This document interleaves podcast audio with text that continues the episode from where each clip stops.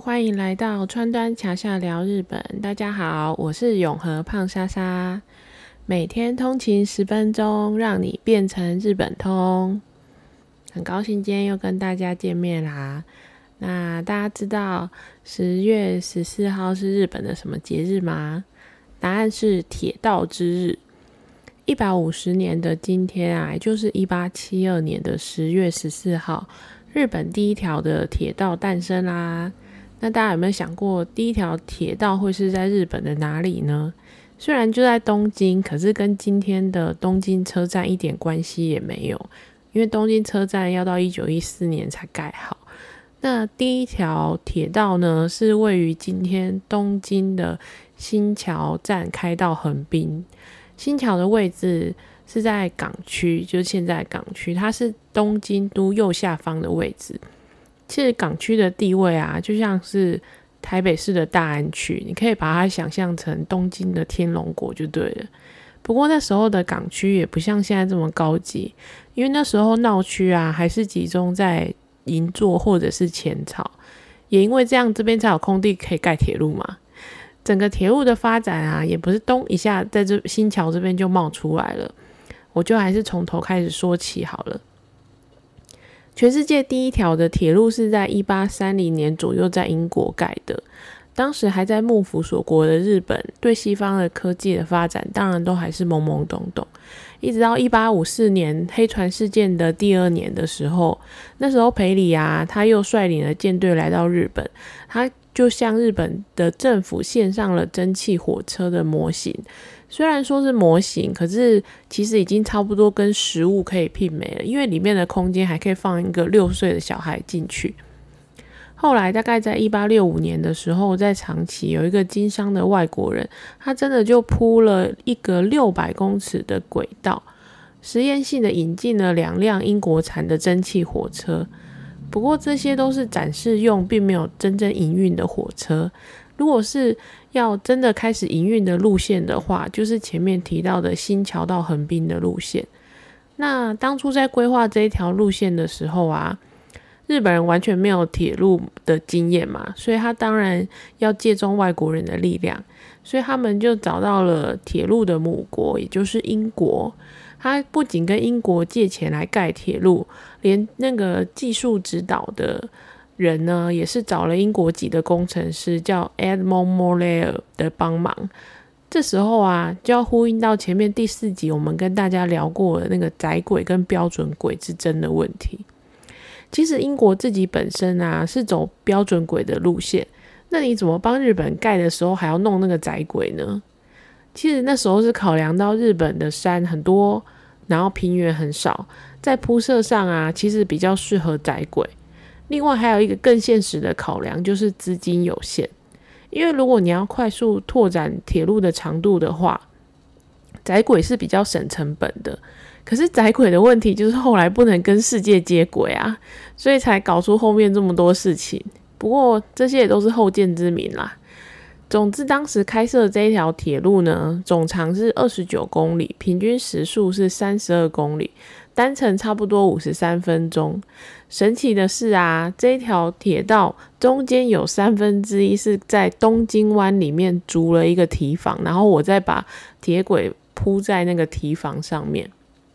据说原本是因为原本会通过的那个陆地的铁路用地刚好是海军用地，那军方用地既然不给盖，我们就盖到海上吧。然后为了这一条海上的铁道啊，新增的这条堤防就叫做高轮筑堤。其实它在地底下尘封了一百四十七年，直到二零二零年为了办奥运，在山手线上面他们新增了一个站叫做高轮 Gateway。 这个站在建造工程的时候呢，把这个当年的堤防给挖出来了。其实当也很多人都觉得很意外啦，因为当时很多的浮世绘都有画到火车在海面上奔驰的影像，就是那个画面啦。而且从那个浮世绘里面你还可以看到那个堤防啊，它还不是连续的，因为铁路除了被军方排挤以外，它还被渔民排挤。因为你就算要盖堤防，你还是要留下一个空间让渔船可以出入，所以呢就可以看到那个画面上啊，就是一个堤防是有中间有好几个洞这样子的，然后只是这个堤防啊，因为经过多年的开发还有填海造陆，堤防早就已经消失到不知道哪里去了。如今因为奥运这样子就重见天日，所以呢大家都觉得哇，真是看到传说中的古迹的概念。可是这个意外的惊喜让铁路公司没有很开心，因为他就面临了开发跟古迹保存的两难，最后折中保留了小小小小部分的堤防，剩下的还是全拆了。我看到资料的时候啊，觉得当时的浮世绘真的就像神隐少女的海上铁道一样。嗯，我这集也找了不少就是跟这个堤堤防铁轨有关，还有跟新桥站有关的浮世绘。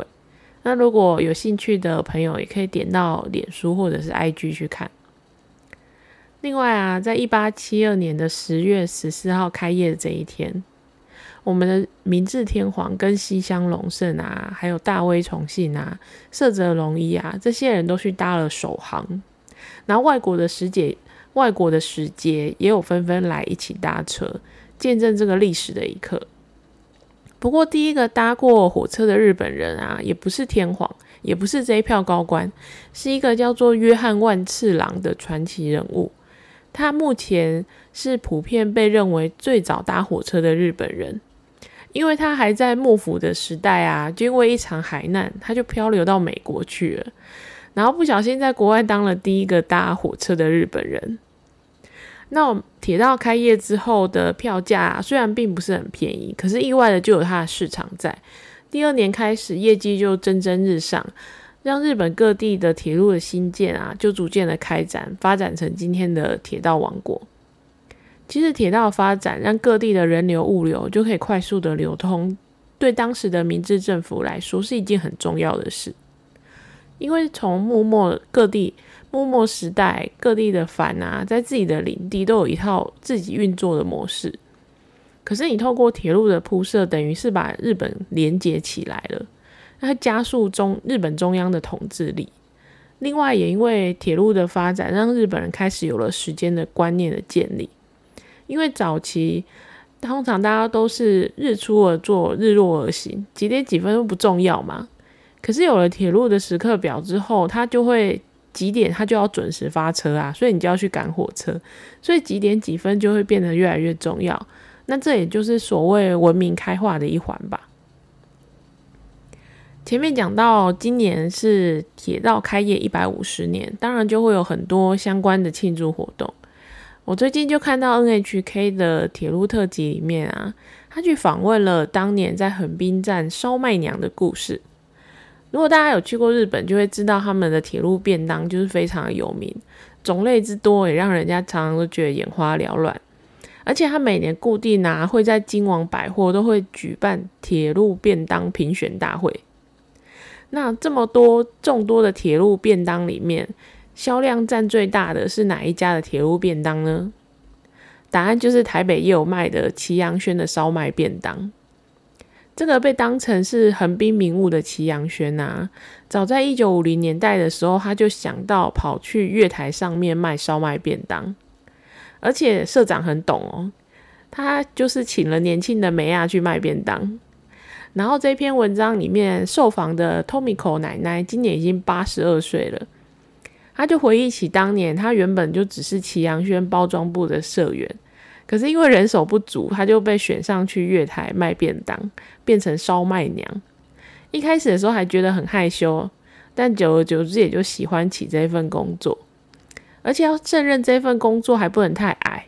因为当时啊，他们贩卖的方式是从窗户边直接跟客人兜售，那窗户就有一定的高度啊，所以他规定身高还要限定一百五十八公分以上。再来啊，你的臂力要够好，因为你一次要提十五个便当在手上，沿路这样子卖给客人。他最高的记录光一天就卖出三百个便当。而当年啊，穿着这样子红色的制服，然后还要挂一个斜背带，上面写着烧麦娘的 Tomiko 奶奶，就是在铁道上遇到她老公的。因为她先生是在横滨站的检票员啊，天天看到可爱的 Tomiko 认真卖便当的身影，自然就日久生情 fall in love 了。这一场浪铁道上的爱情故事是不是有点浪漫呢？再来回顾一下祁阳轩的一个小故事。大家还记得疫情刚爆发的时候，停在横滨港旁边的呃横滨港啦的钻石公主号吗？当时这一批从海外回来的日本旅客，因为疫情啊，还得乖乖在船上隔离很长的一段时间，而且期间又一直不断陆续的传出新增的确诊数。当时的祁阳轩啊，为了帮船上的乘客打气，他就豪气的捐出了四千个烧麦便当。很多乘客听到的时候都超兴奋的，因为祁阳轩对很多日本来说就是家乡的味道啊。结果四千个便当居然凭空消失了，最后并没有被送到隔离的乘客手上。那至于原因是什么，到现在我也还不知道，很神奇吧？最后啊，如果你打算这几天就要飞东京的朋友，你够幸运的话，很有可能会搭到限定版的山手线。因为 J R 东日本啊，以初期的一号电车为意向，它推出了史上首列的黑色山手线。从十月一号期间限定到十二月三十一号，每天都会有一个班次。那大家脑海中的山手线应该都是经典款绿色的吧？黑色这么有科技感的山手线，就是要这一段时间去东京才遇得到哦。如果铁道迷的话，一定要去拍照留念的啊。今天的分享就差不多到这边结束。那下一集要来跟大家聊一聊，如果你想来一场日本铁道之旅，有什么景点可以去呢？喜欢我的频道的话，欢迎订阅并分享川端桥下聊日本给你的朋友。我们下次见咯，拜拜。